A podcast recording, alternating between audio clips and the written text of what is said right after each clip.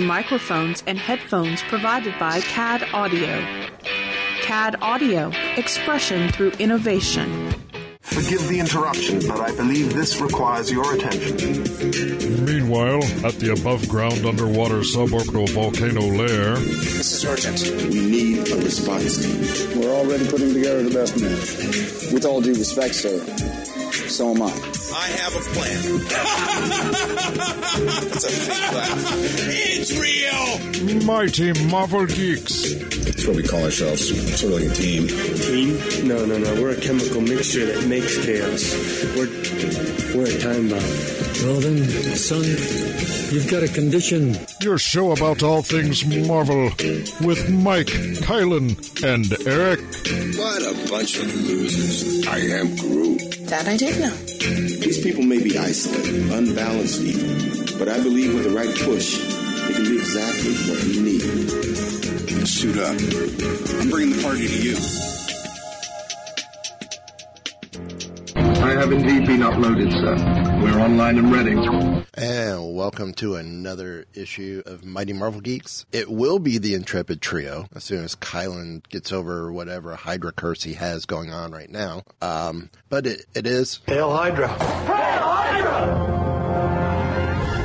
Course. Now they show up here too. Hopefully they'll stay away long enough. It is Eric and myself, Mike, and we are being joined by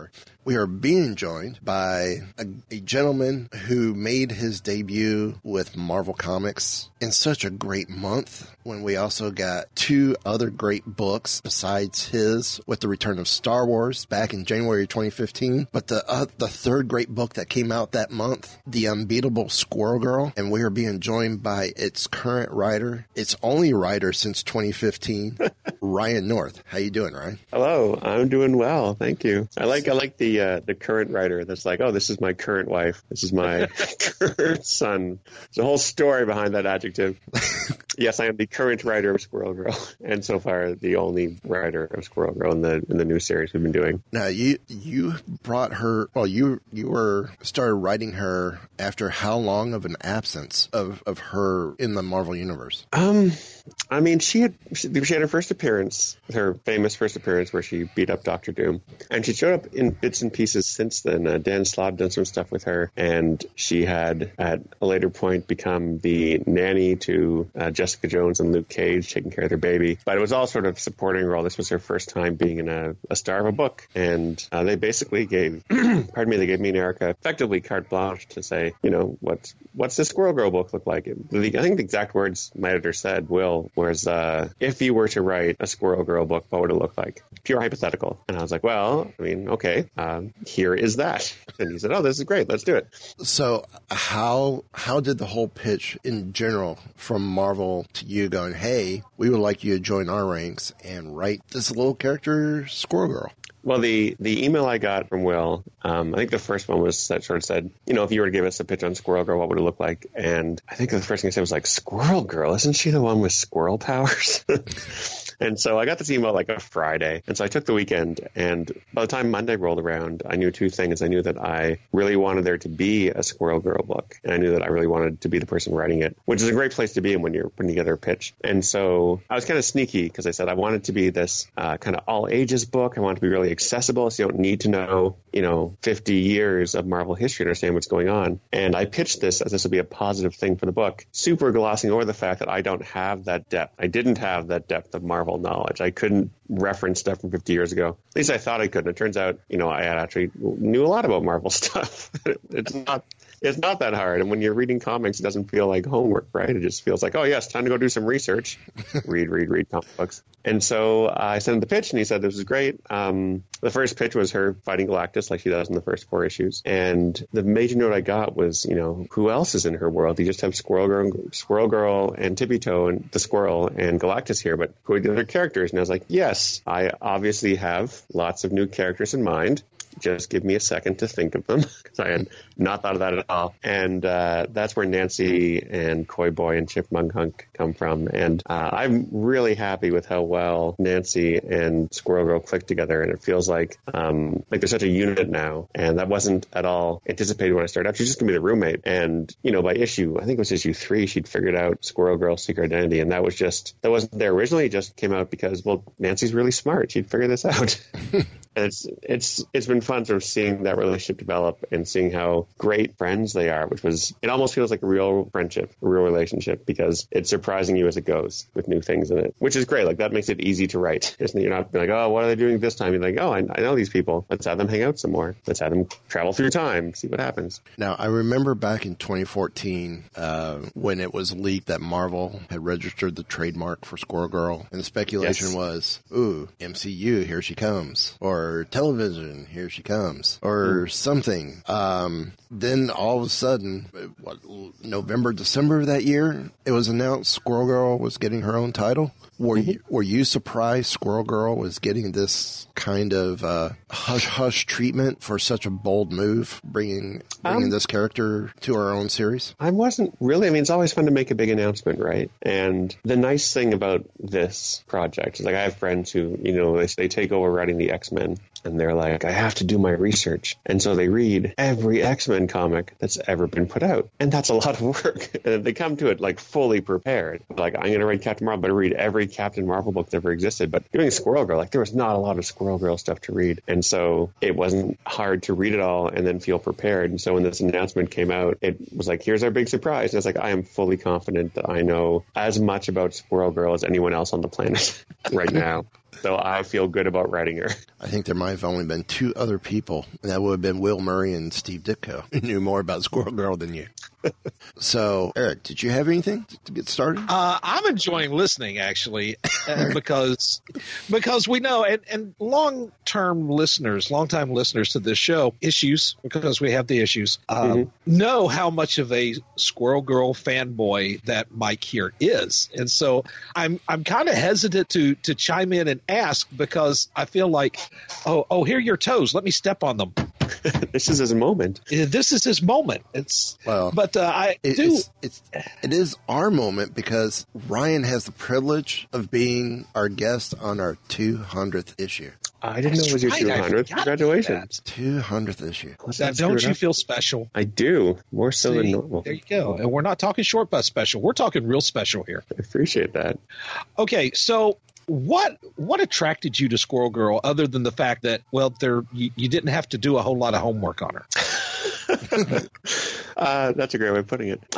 A lot of it was that here is this woman who has these powers. And what struck me about her was that the classic narrative of the mutant in the Marvel Universe is the hated and feared story, where they usually reach puberty and these strange things happen with their body, metaphor, and they're not usually into it. It's something there's an element of shame, there's an element that you're an outcast, people will hate me, people will judge me. And Squirrel Girl had none of that. Like, she loves her powers. She thought having a squirrel tail was awesome, and she thought talking to squirrels was amazing, and she was this element of optimism in her had always been there. And I was like, well, that's Squirrel Girl right there. Like, this is someone who is having fun being a superhero, which can be rare. And I feel like if you talk about Squirrel Girl now, the way she's perceived now, the main things are she's optimistic, she's empathic, and she's good at solving people's problems. And that last bit was actually a gift from my editor, Will Moss, because in that first issue, she goes up against Craven. And in my first draft, as it was printed, she sort of fights him, and she's like, how do I beat this guy? Do I stuff squirrels down his pants? Do I toss him in the air until it's the future and everything's great?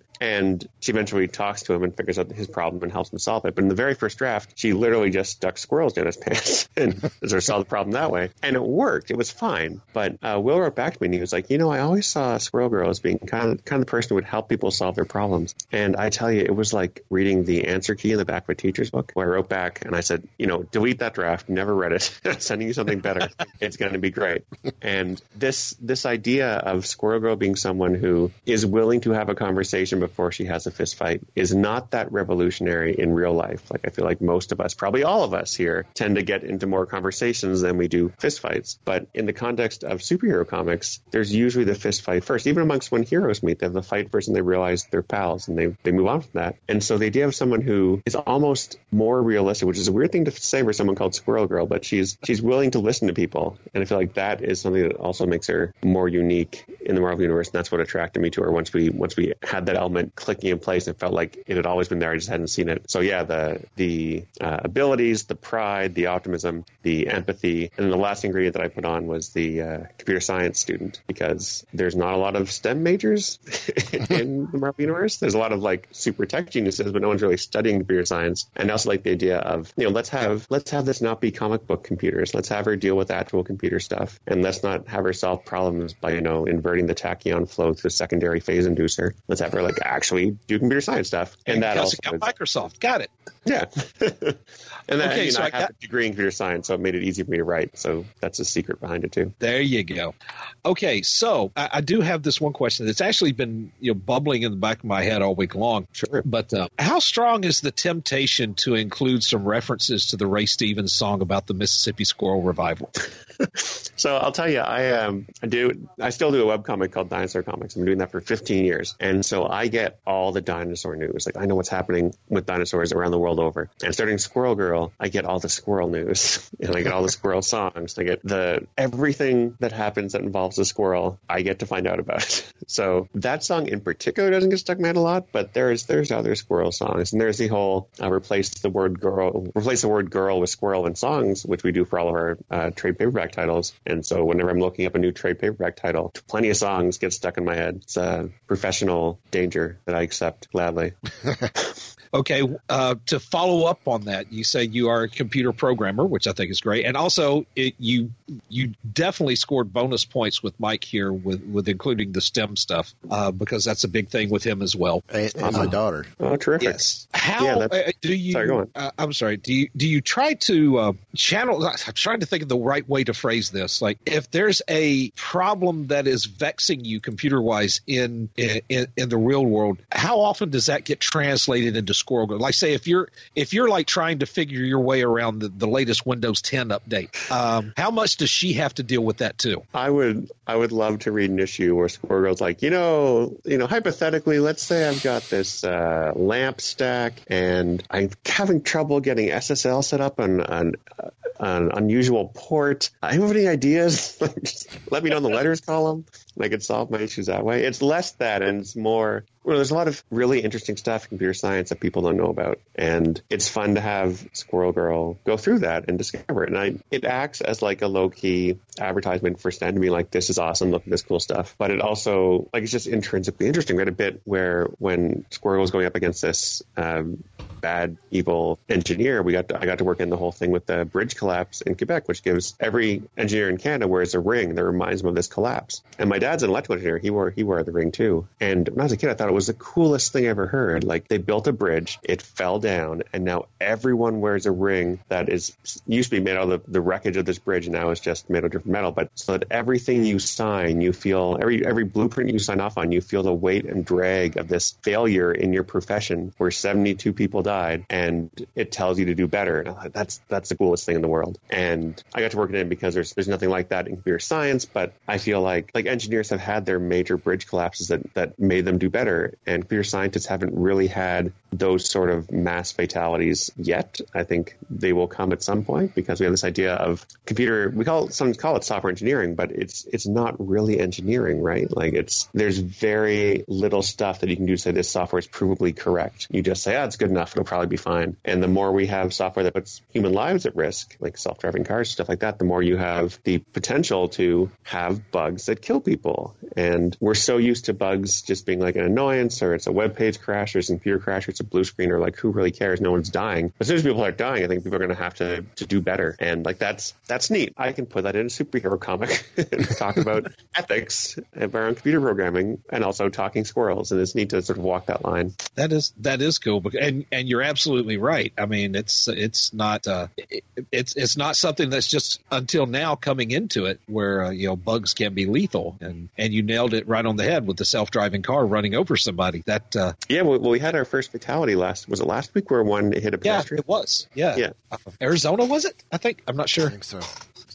I think it was a driverless Uber vehicle, and I think there's a driver behind the wheel. It was an autonomous mode, so the person wasn't actively driving it. Okay, but it did hit and kill a person. Yeah, and that's I think I had never heard the Ring story until just now, and I'm thinking, that is so powerful right there. Yeah, I thought it was universal. It turns out it's just in Canada, but there's also I think it should be. I think it should be too. Here's the coolest part of it: when you become an engineer, it's not just you get the Ring; you have to write an ethics exam, and then there's something called the Ritual of the Calling of the Engineer, which is a private ceremony where you go in. The phrase is amongst my equals and my betters, so no one's the greatest. You're just there's people better than you and the people tied with you, but you're not the greatest person. And you go into this private ceremony where you swear to do better, and it's so cool. It's having almost a secret ceremony gives it this prestige and this weight that you kind of need to carry that with you for the rest of your life. And you can get heritage rings where, like, when an engineer retires, you'll take over their ring, and usually when rings are made, they're rough, so they get smoothed down over the course of a career. So it's really neat, and I thought it was universal. I was really disappointed to find out that it's United States doesn't do this. You guys should get on this. I was disappointed too, because when I went to college, that's exactly what I started studying, and it kind of makes me glad that I never finished that part, because I really would have hated to have missed out on that. Well, I'm fascinated by it, and I had a friend in undergrad who was going through becoming an engineer, and like the day before the ceremony, he swore up and down he'd tell me what was going on behind those closed doors. He'd reveal other secrets to me, and I was so excited. Next day he comes back, he's wearing the ring, and he's like, I can't tell you anything. It's like the Masons, Yeah. Except they're engineers. They're all engineers. Anyway, we're getting pretty far away from comic books. So it's really cool. Well, again, long-term listeners to this show will know that we have more tangents than a high school algebra class. I'm telling you. So this is nothing. No, we tangent like this all the time, but that is a cool story, and that's what we're into. Awesome. Let's stay off of Marvel for just another minute, because I do want to ask about this. The To Be or Not to Be, that is the adventure. Yes. I love the idea of a Shakespeare's work modeled as a choose-your-own-adventure novel. Thank you. It was fun to write. Where did the idea come from for that? Okay, so this I'll preface this by saying this story makes me sound smarter than I am, because I was driving home from visiting my parents. It was a long drive, and I was listening to the radio, and they had this actor on. He was saying, back in my day, actors would memorize soliloquies to perform in auditions, and now in the current day, everyone wants you to perform their stuff. There's no, give me your soliloquy I've memorized. And so I was driving and thinking, what soliloquies do I have memorized? And it turns out very few. I memorize a lot of poetry these days. But I did have the first bit of Hamlet's To Be or Not to Be speech. So I was turning that over in my head. And I realized that, to be or not to be is structured like a choice, almost like the Choose Your Adventure books I used to read when I was a kid. And I thought, my next thought was, oh my gosh, I have to write this. And so I spent the next 2 hours driving home thinking of all the cool stuff you could do with this premise. Like, you could choose your character. You could play as Ophelia or as Hamlet or as Hamlet's dad, but if you play as him, you die in the first page and become a ghost and investigate your own murder. And instead of a play within a play, I'd have a book within a book, and there's all this stuff swirling in my head. And so I get home and I'm thinking, does this book already exist? Someone already had this idea. And so I Googled it, and I had these really mixed emotions, because I thought it'd be awesome. I was already getting excited and wanting to write it, but also if someone had already done it, that means I wouldn't have to write it. It would be done. I'd save myself 2 years of work. So it turns out it hadn't been done, and I ended up writing it, and it was a lot of fun. Well, I was reading up, trying to prep for tonight, and I saw that, and I go, this is one of the craziest ideas I have ever seen, but at the same time, it sounds cool as crap. Yeah, so, well, the fun of it is that, Shakespeare is a ridiculously canonized author in our society, and he's gone from being a good author to being a great author to being the best possible author in any language. And when someone is that highly thought of, transforming their book into a nonlinear second-person choosable path adventure feels kind of like you're breaking the rules, right? You shouldn't be allowed to do this. This is the bar. And I was actually worried that there'd be these dusty Shakespeare scholars coming out and saying, who are you to desecrate the bard? But it didn't happen. And it turns out, they were all excited about it, because I didn't destroy all extant copies of Hamlet when I wrote my book. It's still there. But this is a way to sort of have fun with it. It's a good way if you've got like a reluctant reader who's maybe struggling with, you know, English written 400 years ago. Here's a way to get the plot and understand like why Hamlet would make the choices he does when you're literally playing as Hamlet and making those choices. And like his indecision starts to make a lot more sense when you realize he's got a mission from a ghost to commit murder. That's like, do you trust a ghost? Like, do you really believe in ghosts? They can do murder because a ghost told you to? Yeah, how's that going to stand up in court? You know, like, yeah. Well, son, Your Honor, the ghost of my father told me to kill my uncle. Yeah, and he said he was murdered by his brother pouring poison in his ear. And it's like, does poison work that way? Do people die from poison being poured in their ears? That sounds wrong. That sounds like something you might make up. It's kind of like NCIS, Stratford-upon-Avon. It's just not going to work. Yeah, so the book was a lot of fun to do stuff like that and to play with Hamlet. And then we did a sequel called Romeo and or Juliet, which is the same idea, but with Romeo and Juliet, obviously. And that was even more fun. Well, to swing us back to the Marvel realm, are we going to see wait till you hear the question. Will we see a Shakespearean Squirrel Girl issue? Probably not. And the reason is Shakespeare's really hard to write. So the thing is, putting Shakespeare into a nonlinear like game book context is a lot easier because you're transforming him. Doing Shakespearean Squirrel is a lot harder because now you're trying to duplicate him. And now I have to write something on the scale of, you know, What Light Through Yonder Window Breaks or To Be or Not to Be, but make it about squirrels. And so you're really comparing yourself unfavorably to Shakespeare when you do that. But when you adapt his book, or if you want to be more artistic about it, collaborate with Shakespeare in that way, you're not comparing yourself against him, you're working together to make something new, and that's way less risky, I feel. Okay. What about the chance of a Squirrel Girl Choose Your Own Adventure issue? We have done that. I don't remember the issue number, but missed it. How did I miss it? Yeah, it was. I know I would have picked it. Yeah, it's the premise is Galactus has made a Squirrel Girl simulator where you make your choices, and if you choose poorly, he's going to eat the planet. He's going to eat Earth. So the fate of the world rests on your shoulders. And rather than having it be like turn to page X, turn to page Y, we have little arrows connecting the panels so you can choose what path you want to take visually.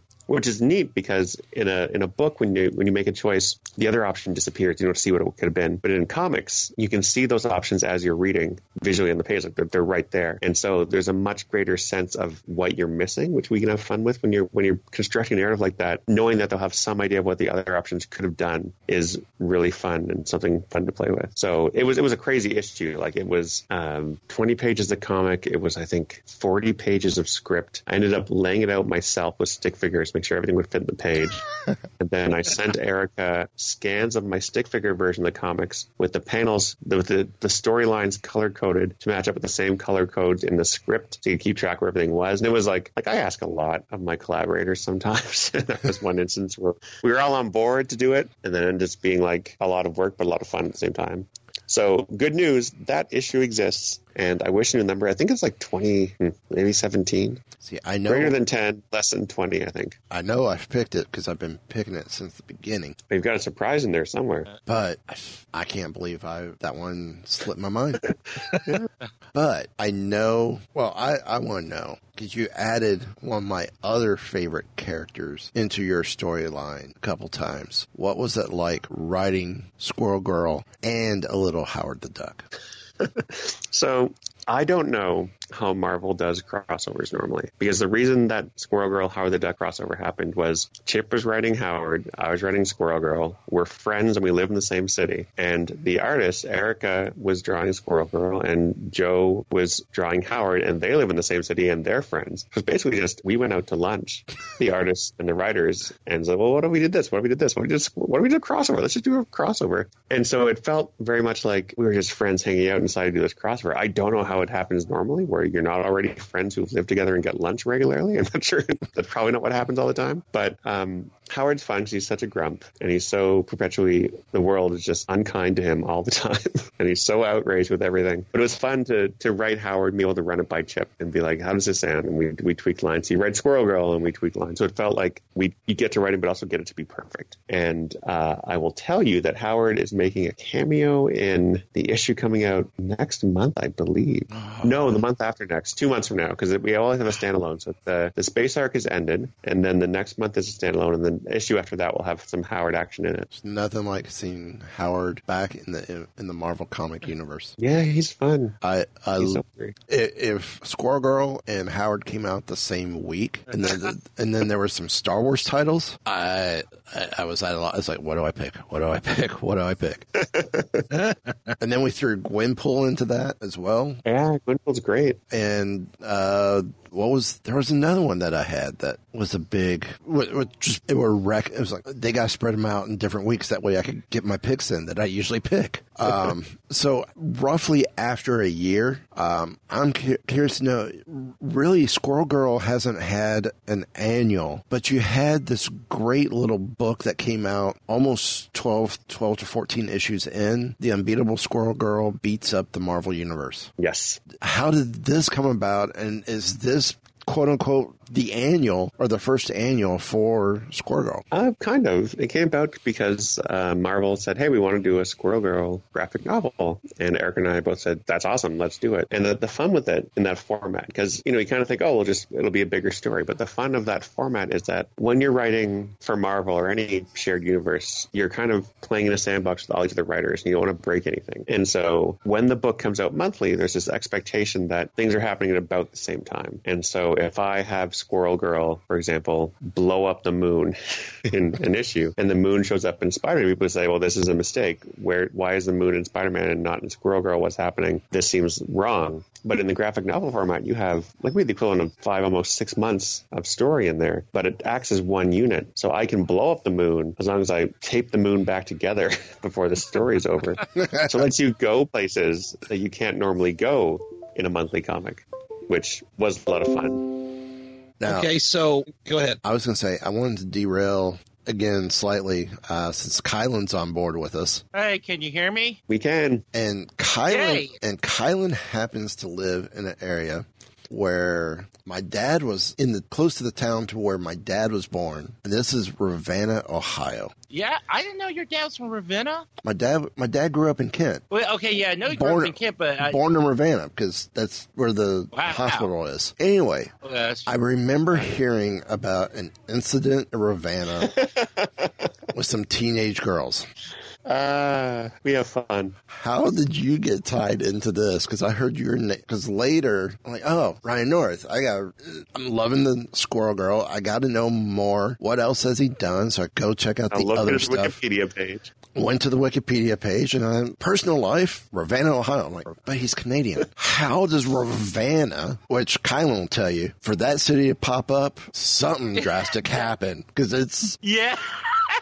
Nothing happens in Ravenna. Nothing. Well, it happened once. What happened was I'm friends with this street artist named Poster Child, and he does a lot of really interesting street art. And one of the projects he did very early on was these Mario blocks, where you just make these question blocks from Super Mario Brothers and sort of hang them up around town. And the idea was it'd make this sort of more magical, and it was this really interesting visual thing. And I thought it was great. And so he didn't know much about the internet, and so I sort of hosted his website for him, and on this site was instructions how to make your own Mario block, which is very easy, right? You just stencil a question block on some gold tissue paper or gold wrapping paper and hang up these blocks. And people would send me pictures of the Mario blocks, and I would post them on the site. It was a lot of fun. And then this was before Twitter or Facebook or anything. One day I got all these emails in the evening saying, what's going on with Ravenna, I guess it's pronounced. And what had happened was these, I think, 6 or 7 young women had made Mario blocks, and the mistake they made was, rather than hanging them up in a tree or anything like that, they hung some up in the tree. I think the last one, they just placed it in the ground, and they happened to place it outside a courthouse. Oh, no. And so the police force saw this question block, and they thought, it was a Riddler level. Oh, no. Explosive. So they sent out the bomb squad to look at this question block. It's an empty cardboard box with a question block on it. Discovered it was an empty cardboard box. And the women were like, yeah, it was us. It's Mario blocks. And they ended up getting arrested. It was this big thing. And the end of the story is, I feel like when it made the news, people were like, it wasn't reflecting super well on the bomb squads. It felt like it was very... It felt like this was rapidly spiraling out of control. So the solution was that they wrote a letter, if I recall correctly, they wrote a letter of apology saying, sorry, we made something that looked like a Batman bomb. and everything went away. There's no criminal record or anything. So it was a crazy couple days, and it was also crazy because I was the only point of contact because Poster Child is this anonymous guy, and so they were like, "Is Ryan Poster Child? Can he get a message to Poster Child?" And I was like, "I'm just trying to do my webcomic and post pictures of like street art." So, and that's I think that's still on my Wikipedia page, which is fun. It's like, oh, here's some stuff he's been up to. He was involved in the arrest of these young women. I was like, what is Ryan up to? Oh, it's some internet nerd stuff. Surprise. What year was that? Do you remember what year that was? 'Cause 2006-ish. I think I vaguely remember that story because I moved up here in December of '99, and I vaguely remember that story. And I thought it was funny as all get out. Well, that was me. Hello. That is awesome. Yeah.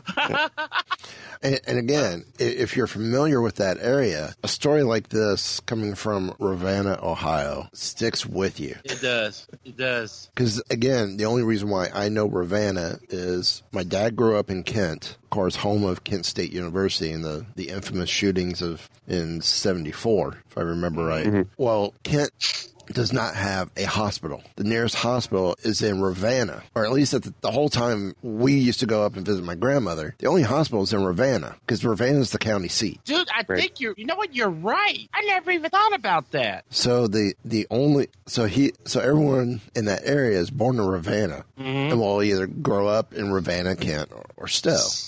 So, yeah, okay. Asking my dad, "Dad, where were you born? There's no hospital here. I was born over in Ravenna." Okay. And it's one bridge that separates Ravenna and Kent. Yep.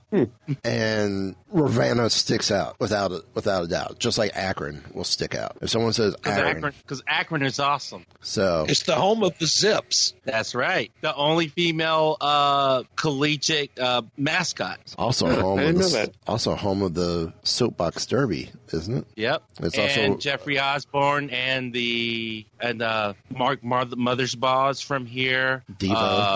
Devo. Chrissy Hines from here. Apparently, the guy who played Dolomite died here. Yeah. So that whole area is a lot of history. So it is. It really is. I'm glad I could be a part of it indirectly. So with Squirrel Girl, what's a character or a series of characters, maybe a team up, that you want to bring in for a story arc?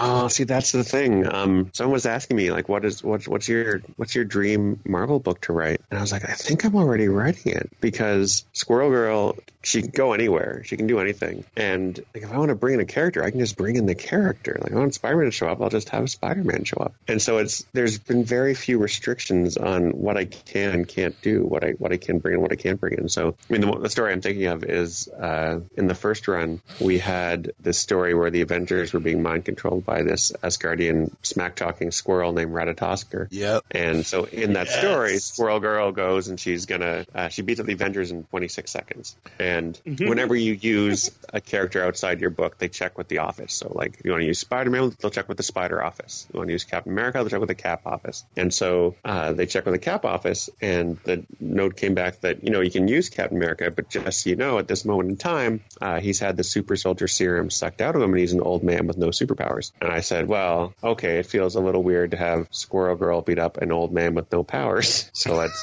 not do that. And then someone else hopped on and was like, well, he's a trained military man in peak physical condition. Even for an 80-year-old, he's in really great shape, and he's a formidable force. It's like, fine, like Squirrel Girl beat him up. So that's what we did. The only change we made was on the cover. It's this great cover Erica did of Squirrel Girl in the lower left-hand corner and all the Avengers coming down from the upper right to attack her, and it's really striking. And the original draft of that was very similar, except behind her was Captain America knocked out. And the problem was when you saw the image as a final image, it just looked like she had mugged a senior citizen, and that was rightfully being attacked by the Avengers. So we just cropped him out, and it became, she's going to fight Spider-Man. This is going to be great. So it's fun, and there's not really a list of people I can't use, which is great. And the fun of that is that, like, exploring this universe, there's decades of material, decades of characters. And you find stuff like Brain Drain is now one of my favorite Marvel characters. It's just because, like, I get to have him hang out with Squirrel Girl and be this nihilist existentialist brain in a jar that also fights crime. And it's so bonkers, but there's so much bonkers stuff in the Marvel Universe that it fits right in. He fits right in, well, especially with Squirrel Girl. I have one. How about Squirrel Girl and Frogman? Frogman has shown up in a Deadpool card. So I didn't get to work him in literally, but I had him referenced. I think I had the second Frogman reference. There's been a series of Frogman, as I'm sure you know. Right, yeah. There's a son of the original Frogman. Anyway, I'm there for you for Frogman, and I've done what I can so far. I figured Frogman gets no love, you know. Well, I mean, he does, but he doesn't. Yeah. Not enough. No. Here's a stretch and a throwback, and you guys are to either be afraid, or cheer ecstatically after I do a mic drop like this. Oh, I know what you're gonna say. Squirrel Girl. Oh, you do. I think I do. Yeah. Take your guess, Kylan. Peter Porker. No. Squirrel Girl and Impossible Man. Oh. Unless I'm confused. I thought. Wasn't Impy a Marvel character? Yes. That still hurt, though. Yeah. I will say that I don't know how, in the days of before the internet, how people could keep track of everything, because now I can just look up a character and get the wiki that's here's their name, here's their origin, here's their powers, here's their history. And it's so useful for finding out about characters like this, where before, I guess you just had to ask your buddy who had every issue of every comic ever made and be like, tell me about this person. Or the ultimate Marvel handbook. Yeah, which is real. Great. That book is really fun. I love the full front shot of every character and then their stats and stuff. I wish they'd do it again. I think it's terrific. I'm trying to find the list because you were talking about the Norse god. Mm-hmm. We made reference to it in Squirrel Girl became quite a few show titles with references. Oh, nice. Yep. And I'm having to go to my ultimate location for the list because iTunes is not acting right for me. I blame Hydra. We did that for you, too, for why you were late. Yeah, you know what? It was Hydra. That's a relief. While he's looking. Yes. Okay, quick. Okay, so we know that the New Warriors television show is going to happen. Mm-hmm. And we know that Squirrel Girl is going to be in it. I'm going to go that direction. What was your reaction when you heard that news? Did you hear it before it went public? Yeah. I did know it was coming. I didn't know the day they dropped the news, but I knew it was coming. And I was super excited, right? It's always fun when something that you've been working on gets adapted somewhere else, because it feels like it's kind of this weird vote of confidence. This is good. Other people will like it. Let's do something more with it. And it's also super exciting to see like people do fantasy castings just for fun, but to see a role actually get cast is really exciting. Wow, this person will be doing this role. That's amazing. I can't wait to see it. So it was great. Have you had any input at all into the production process? Have they called you up saying, "Hey, Ryan, we need some insight on what kind of vibe we're going with her"? Not straight exactly like that. They sent me the pilot script and I thought it was great. I was like, there's nothing wrong here. You have her nailed. This is Squirrel Girl. So I didn't need to change anything. It was already good. So you like the casting choice that they made for her? I'm not going to try to pronounce her last name. Yeah, Milana. She's great. Yeah. I think the other front runner that a lot of people were hoping for was Anna. Oh, I can't think of her last name. Anna Kendrick from Pitch Perfect. Mm-hmm. Yeah, I'm not sure she actually wanted the role. Because you actually trace down what she said. It was at the level of, oh, my brother said I should be Squirrel Girl. So I guess so. I don't think she's read any of the comics. So, okay. Well, I need my Squirrel Girls to be legit. Squirrel Girls. When I first heard of Squirrel Girl, I have to admit, I was like, who? And then, I forget what issue it was. It may have been Secret Avengers. It was when she was a nanny for for Luke and Jessica, and the Avengers mansion was under attack, and they sent her off with their kid, and Skrulls were about to attack the kid, and then she called on all the Skrulls to attack the Skrulls, and I was like, this girl is legit. You know, because she gets it done. I'm like, people don't realize.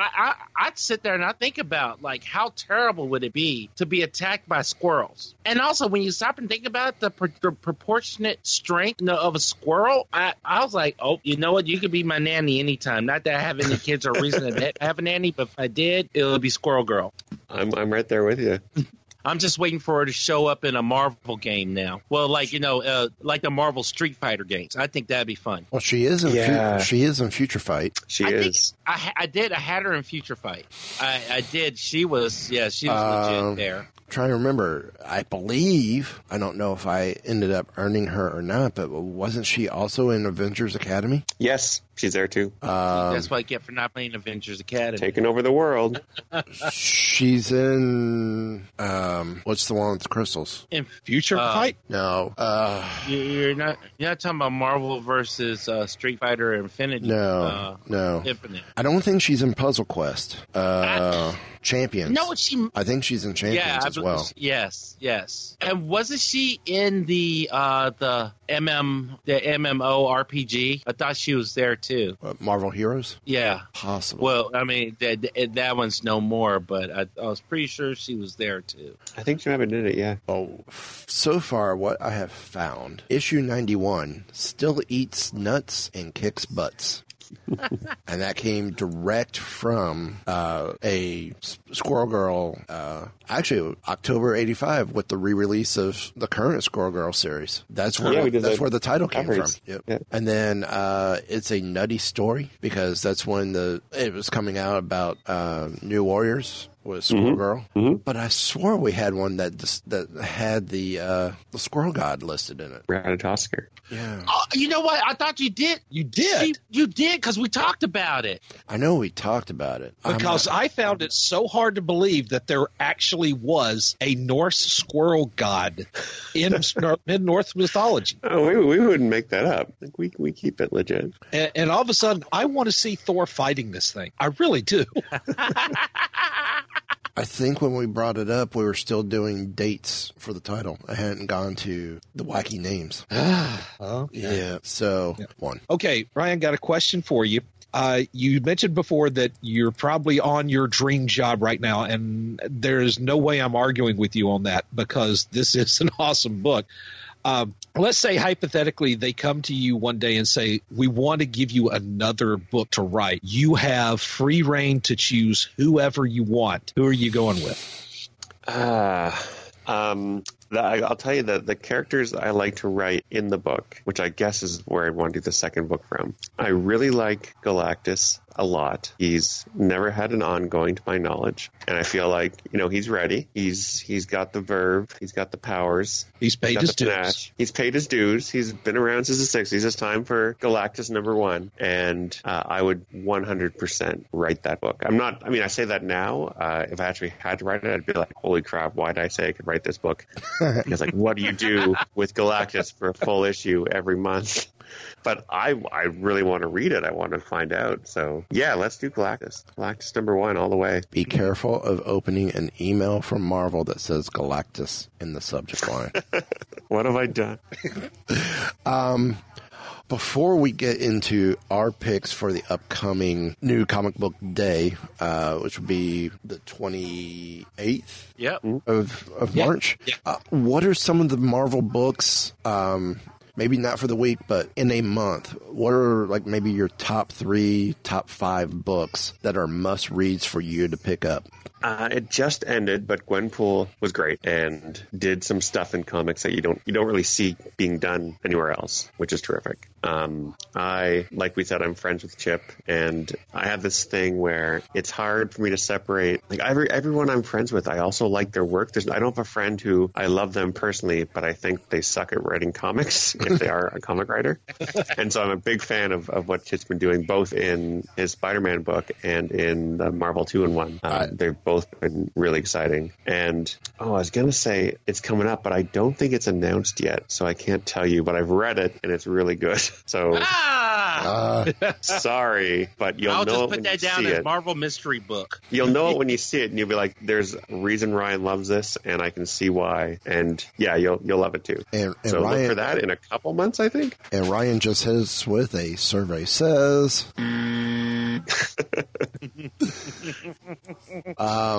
Well, why don't we then go ahead and jump right into our picks of the week? No theme song or no segment song, because new info I've read on the internet, we could possibly get in trouble. Even though we had permission from the artist, we might not be able to get away with using the music anymore, which is a shame. I know. I got to look into it more. But since I've got the Marvel Unlimited pick for this week, I'm going to go ahead and start us off with the picks of the week. To start us off, first pick of the week, and we'll have Ryan, I guess this is a chance for him to judge us on what our picks are.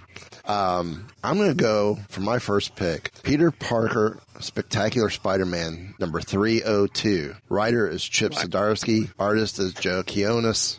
Peter Parker, his sister Teresa, and J. Jonah Jameson take a trip back in time. The massive events of issue 300 presented them with a problem so huge that the only solution is back in the past. The biggest challenge here won't be keeping Jameson from changing the future, but it's up there. I already picked this one, so that's a cheat. That's one of my normal picks each month myself. So like minds think alike. No, these guys will tell you. It's great minds think alike. We have to be glad to aggrandize ourselves here.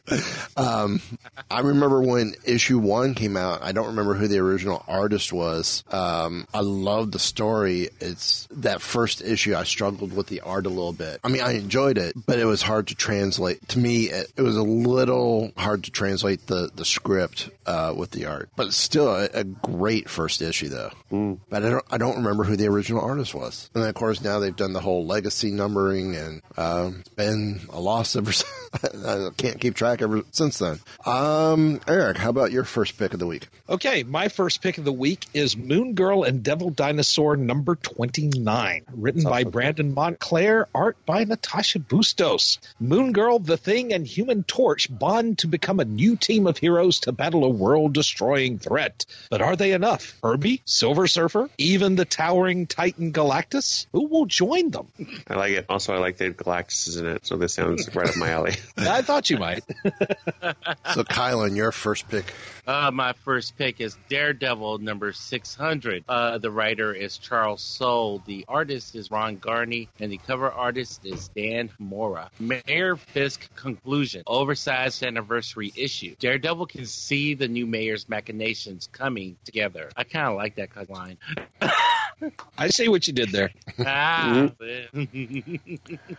Well, I guess that leaves me with the next pick. I'm going to go with a book that was written by our guest that we had last week.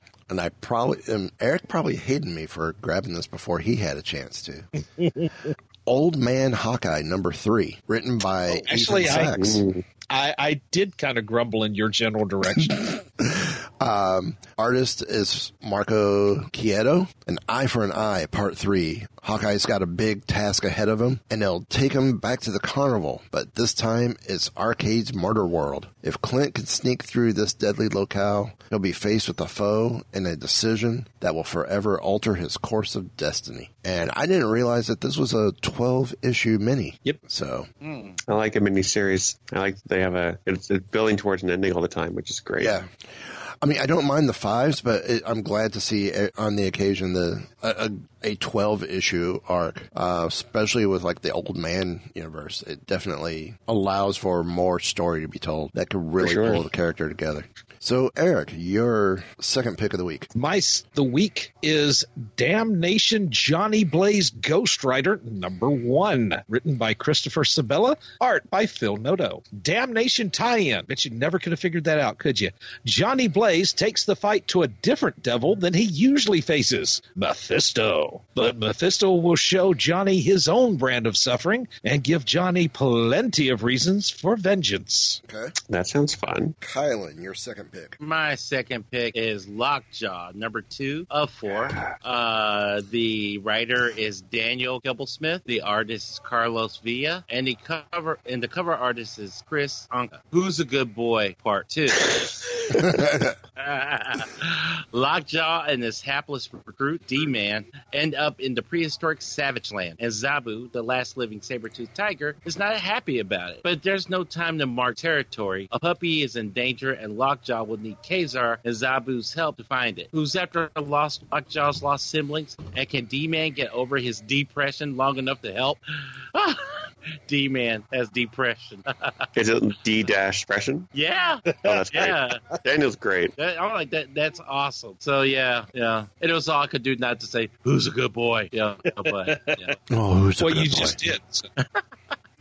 Which actually, my wife has been reading this book because she loves everything Lockjaw. So me too. Well, final picks of the week. I'm going to start us off with one that is written by Carrion Gillian, and artist is Emilio Lacio, and that's Dr. Aphra, number 18. Yes. And I'm loving this cover with Aphra taking Hera from Rebels in cuffs. Oh. So now we know that Hera was involved in some stuff, and at the moment still childless, right after the events of the Battle of Yavin. So, Remastered continues. Dr. Aphra is being blackmailed by Triple Zero, such a great character, to run missions for his underground crime syndicate. But that doesn't mean she can't cause trouble and have fun along the way. Sometimes that fun means infiltrating rebel training grounds.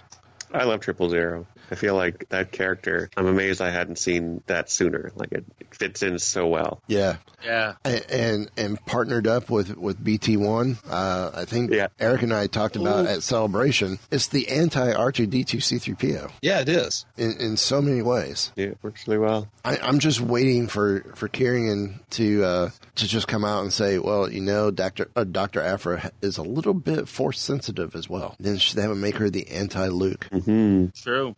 That could be exciting. So, Eric, your final pick of the week. My final pick, and again, anytime I see one of these, I have to, just because of my own experience in the industry. It is Color Your Own Adventures trade paperback with various interior artists, but the cover art by Arthur Adams. And there came a day unlike any other, when Earth's mightiest heroes and heroines found themselves uncolored without their common palette. On that day, the Avengers were adorned with all the hues no single superhero could withstand. Through these pages, their roster prospers, changing many times, but their glory will never be denied. Heed the call, then, for you artists assemble. Yes, your big moment is here. Captain America, Iron Man, Thor, Black Widow, Hawkeye, Hulk, Vision, Scarlet Witch, Quicksilver, Black Panther, Captain Marvel, Falcon, and more take action in beautiful black and white illustrations by some of Marvel's finest talents from across the eras. They're just way in the fray, so grab your full lineup of markers, pencils, or crayons. Yeah, I'm there for that. There's something missing. We need a Squirrel Girl Color Your Own. You're not wrong. No, you're absolutely right. Wait a minute. I'm looking at the cover here, and I'm looking to see.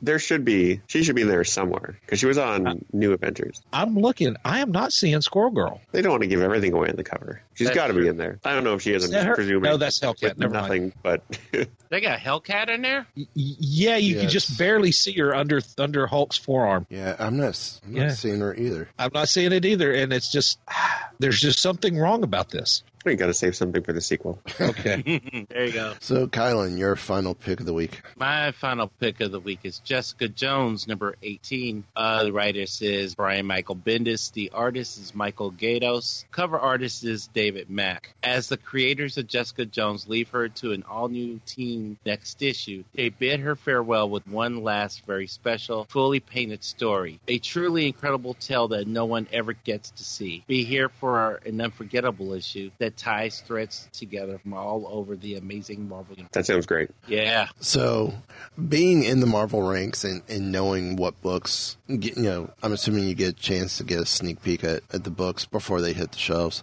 Of the 9 picks, what did you think? Seem on par? Oh, they're all solid. Yeah, there are no duds, which is nice. I didn't know that Jessica Jones issue was coming out. It's like the final goodbye from the creators. That sounds really fun. Mm. I feel like we have similar tastes in comics, which I guess makes sense because you guys like the one I've been writing, so it would scan that we would not be completely dissimilar. The mind boggles, doesn't it? Yeah. So good work, Team Comics. We came up with some good ideas. See, but I'm also that same guy. When the dupe 5-issue mini was out, I picked every one of those issues as well. Yeah, you did. Yep. Which is great. So, well, we also every week pick a book as a highlight book from the Marvel Unlimited app. And this week I had the right title, but after our interview tonight with Ryan for this 200th issue we have, I changed the number of which issue I went with. And this coming week's, or your Marvel Unlimited pick for this week, is The Unbeatable Squirrel Girl, Volume 1, Number 8. Of course, written by our very own Ryan North and art by Erica Henderson. It's a classic tale of good squirrel versus evil squirrel as Squirrel Girl fights, and I'll let you say it because Ratatoskr, the Norse squirrel god.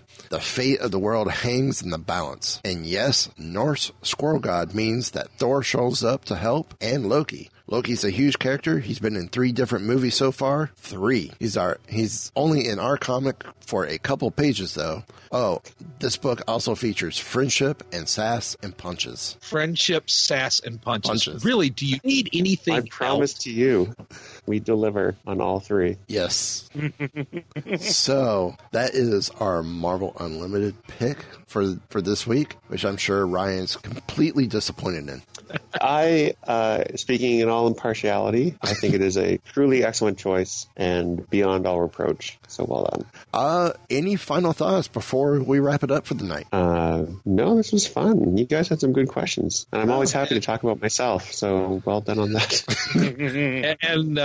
and thank you for coming on. And we appreciate you. We appreciate you letting Mike be all fanboy here. That doesn't happen often. No, it doesn't. No matter who the guest is, I'm usually pretty good, but when it's a title that I really get into, it's... Well, I'm glad I got to give you that sneak peek on Howard coming up then, because I don't think that's public. No one else knows that, so that's the breaking news. No, I got a sound effect for that.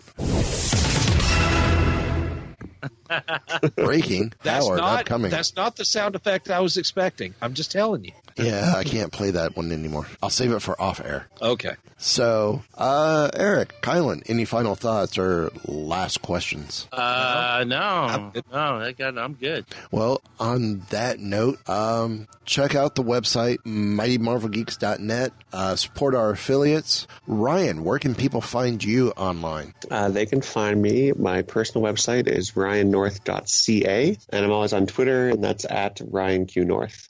Awesome. I know that's how I found you, was through Twitter. Oh, really? I think that's how I contacted you originally, was through Twitter. Yeah. So, well, that's going to bring us to a close. We thank Ryan again for coming on and getting all squirrely with us. It was nuts. I like that. It was just Thanks for having me, guys.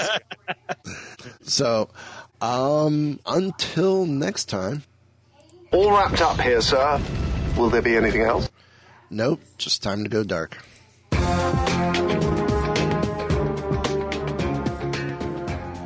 So, Ryan, I know you said you got Howard coming up. Is there anything else you could tell us about the next story arc, or where the future might go with Doreen? I can't, because I haven't written it yet. Don't work that far ahead. Can we recommend 3 S.H.I.E.L.D. agents that might run a podcast?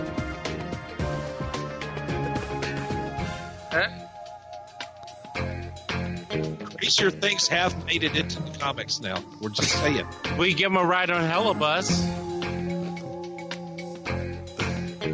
Or a hella bago. We give you a round of hella bago.